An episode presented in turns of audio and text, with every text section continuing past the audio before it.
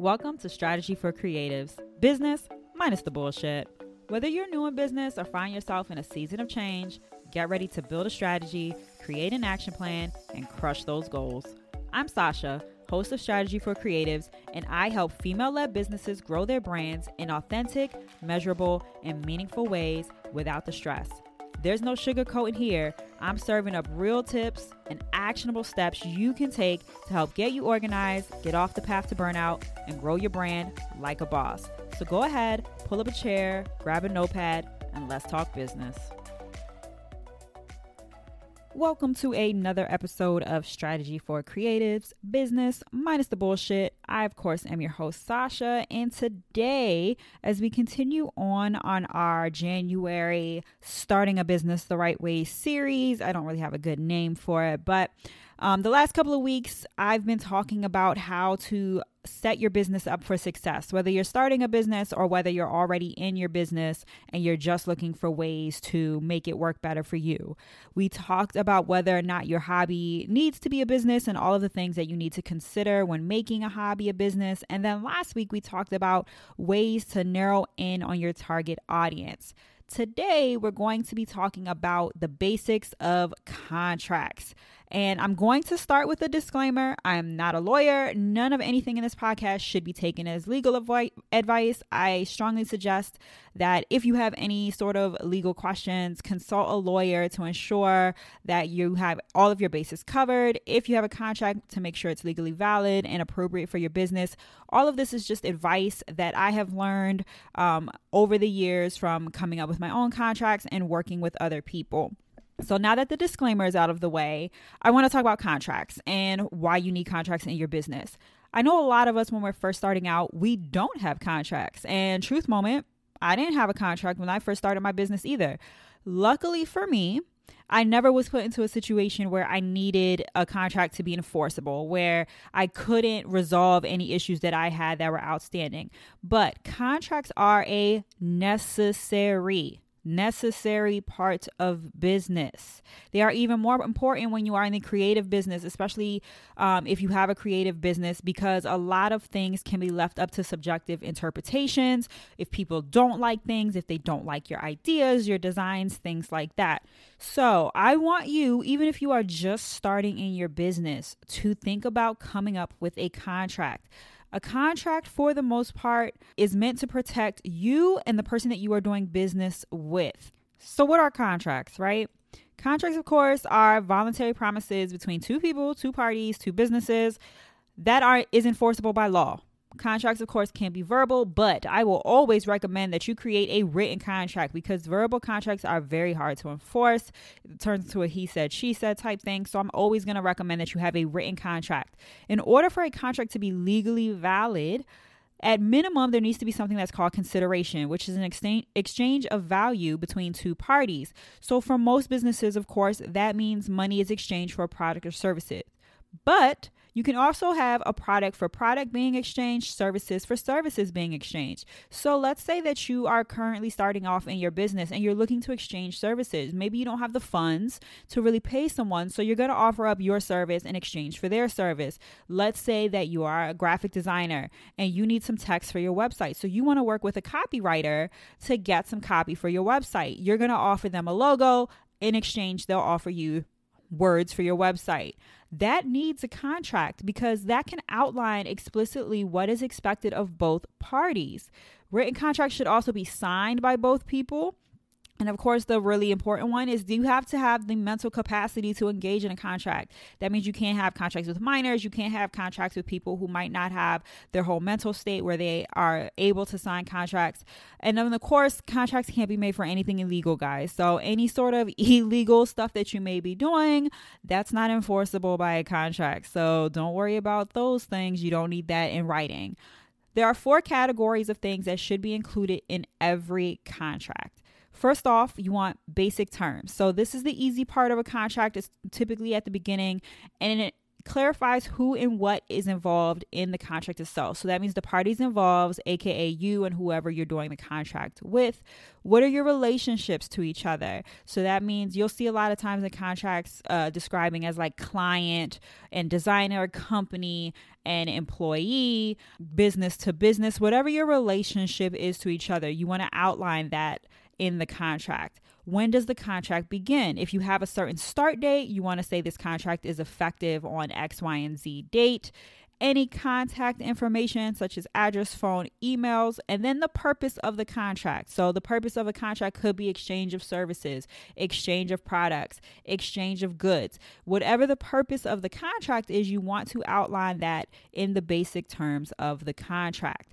You also want to have business terms. And so this is the specific part of the agreement that outlines what is being exchanged. So that means who is delivering the goods and services. If, for example, I am paying you to deliver me a graphic design, a new logo, or a new website, you want to specify that what is being delivered? How is it being delivered? You want to specify who is paying. So if the person aka the client or the contractor whoever it is is paying for the goods or service make sure that's included and the dollar amount. Here you can also break down any sort of payment schedule um, what that looks like but you want to make sure that's included. And then of course how long the contract is good for. Contracts do not and should not last into indefinite time periods.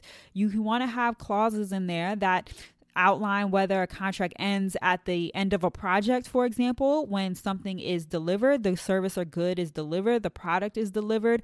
Maybe a contract is renewable every year. So you see that a lot in employment contracts with contractors. If it's a renewable contract, you want to say that, that, you know, this contract is renewed um, yearly until both parties, you know, decide to do something else. You want to have how long the contract is good for. You also want to have what is called foundation terms. So, this is where a lot of nuance in contracts happen, and it's important that it covers things that you might not even be thinking about. This is the part of a contract that really, if you are in a niche business or if you have a lot of liability in your business, aka people can sue you if you don't perform or if somebody gets hurt or something like that this is where you want to have a lawyer. A lawyer will make sure that they are including key aspects of your contract and are making sure they are covering your ass in case anything happens. So you want to have any definitions of specific words, aka who is the company, who is the client, who is the independent contractor, what do the actual services mean, any deliverables, specify what is being included as deliverables. This is really important, and you want to make sure that you're outlining everything that you are delivering for whatever a person is paying or for that exchange of product or services, because this is where a lot of people get tripped up. If you're not putting exactly what you're delivering, sometimes people can be expecting more, sometimes they can be dissatisfied if they were expecting more and that's not what you had, that you were, guys weren't on the same page. So you want to make sure that any deliverables are specified in your contract. You want to have a piece about how the contract can be terminated, who pays if the contract is broken, and then what happens next.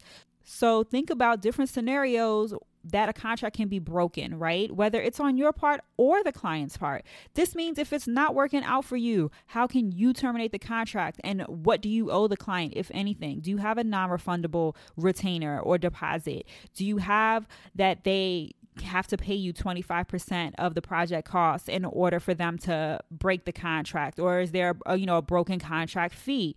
You know what happens next? Do they offer a refund? Are they not allowed to bash your business you know because they decided to stop working on your project? Whatever that is you want to make sure that it is included in your contract. And this typically is a section that tends to change over time how contracts can be terminated. A lot of times we don't really think about too much of that because in an ideal world, of course, when we're first starting our businesses, all of our clients are perfect and we know we're going to love working with all of them. And of course, that's not the reality, right? You want to make sure that you are outlining how a contract can be terminated and review this section pretty often, if not yearly. Or every time you have a bad client and you realize you've been in a situation where your contract doesn't fully cover you, you want to make sure that you're inc- you go back to your contract and you start including those things in your contract. And lastly, you want to have the body of law, aka state, federal, international, whatever it is that governs any disputes if necessary or litigation. So this tends to be kind of typical language in contracts.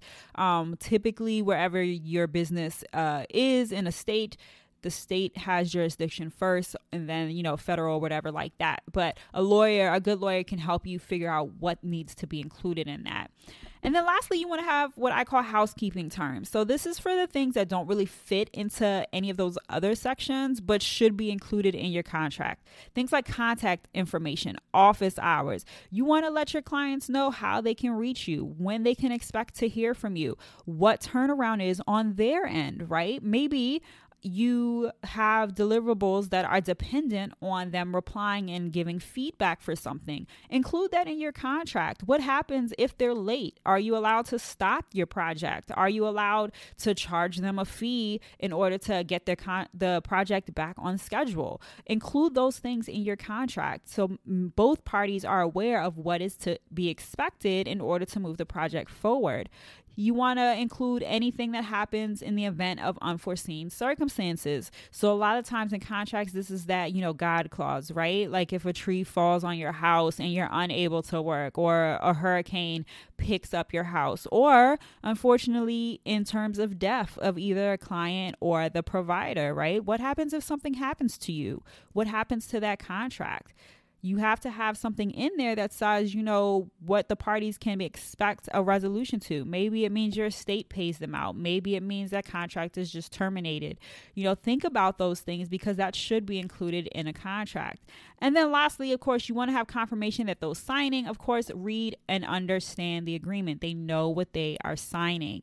So that's a lot of information to take in. But I want you as your action item today to at the very least start Googling contract templates. There is actually a very good resource. It's called Contracts for Creatives that I really like that has templates out there for creative industry folks to have at least basic level contracts and includes most things that you should include in a contract.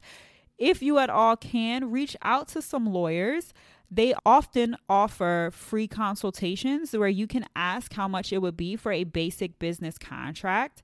It's important and it's money well spent. Having a good contract will and can protect you in the event that things do not go well when you are working with a client. Of course, we all want our clients to be the perfect clients. We all want every project that we take on to be the best project that we've ever had. We want things to run smoothly, but the world does not work that way. And so we have to protect ourselves and we have to have protection for our clients as well. So that way we understand what happens when things don't turn out the way that we want them to if you run into situations where maybe you're working with clients and you present them with your contract and they start Xing out things out the sun, first and foremost, remember that contracts are, of course, negotiable, right?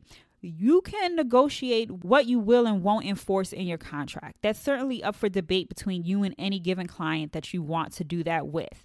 But make sure that you're not giving up too much at the expense of keeping a client if for example a client says that you know maybe you have in your contract that your response time is within 48 hours and they x that out and say they need you to respond in 24 hours or maybe you have in your contract that you know a 50% retainer is due upon booking and they x that out and want to only do 25% you don't have to negotiate on those things. You don't have to keep those things in your contract. It is okay to lose a client when they start nitpicking and things like that. A lot of co- contract manipulation has gone on during COVID, especially for those like in the wedding industry, in the events industry, because there's so much up in the air and there's so much that we can't plan for. Think about ways you can be helpful to your clients and ways that you can amend your contract that gives them peace of mind, but is also protection for you in the event that things don't happen the way that you want them to. Contracts, in essence, are ways to protect our businesses. They're ways to protect us from making sure that we're doing things the right way, that we can't get sued. And if we do get sued, that we are protected. It's ways for us to walk away from business without being or with being protected, knowing that there can't be retaliation or that we're not going to get taken for large sums of money You want to have contracts in place before situations like that happen. So that way, if and when they do, you are prepared. So, again, think about contacting a lawyer if you can. Most of them will do free consultations. If it's an expense, you know, it, lawyers, of course, can be expensive. I encourage you to have that as a business expense early on in your business. It is worth it is worth the money to pay a lawyer to get you a good contract that will help you make sure that your ass is covered in the event that something does not work in your business. It is it is well worth money spent on a lawyer for that. Hopefully, you've been able to figure out if you have any of these things in your contract. If you don't have a contract, go back and listen to the things you should be including in a contract Make sure that you're setting your business up for success by having a contract that's going to protect not only your clients, but of course, your business.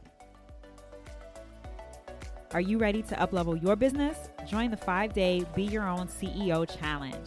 All the details are available on the website at www.by-sasha.com. If you like what you heard, make sure you rate and review. It really helps other people find the show. And of course, follow and subscribe on your favorite podcast platforms. Want to follow me on social? I'm on Instagram and Facebook at Strategy by Sasha. Make sure you tune in next Tuesday for more business tips.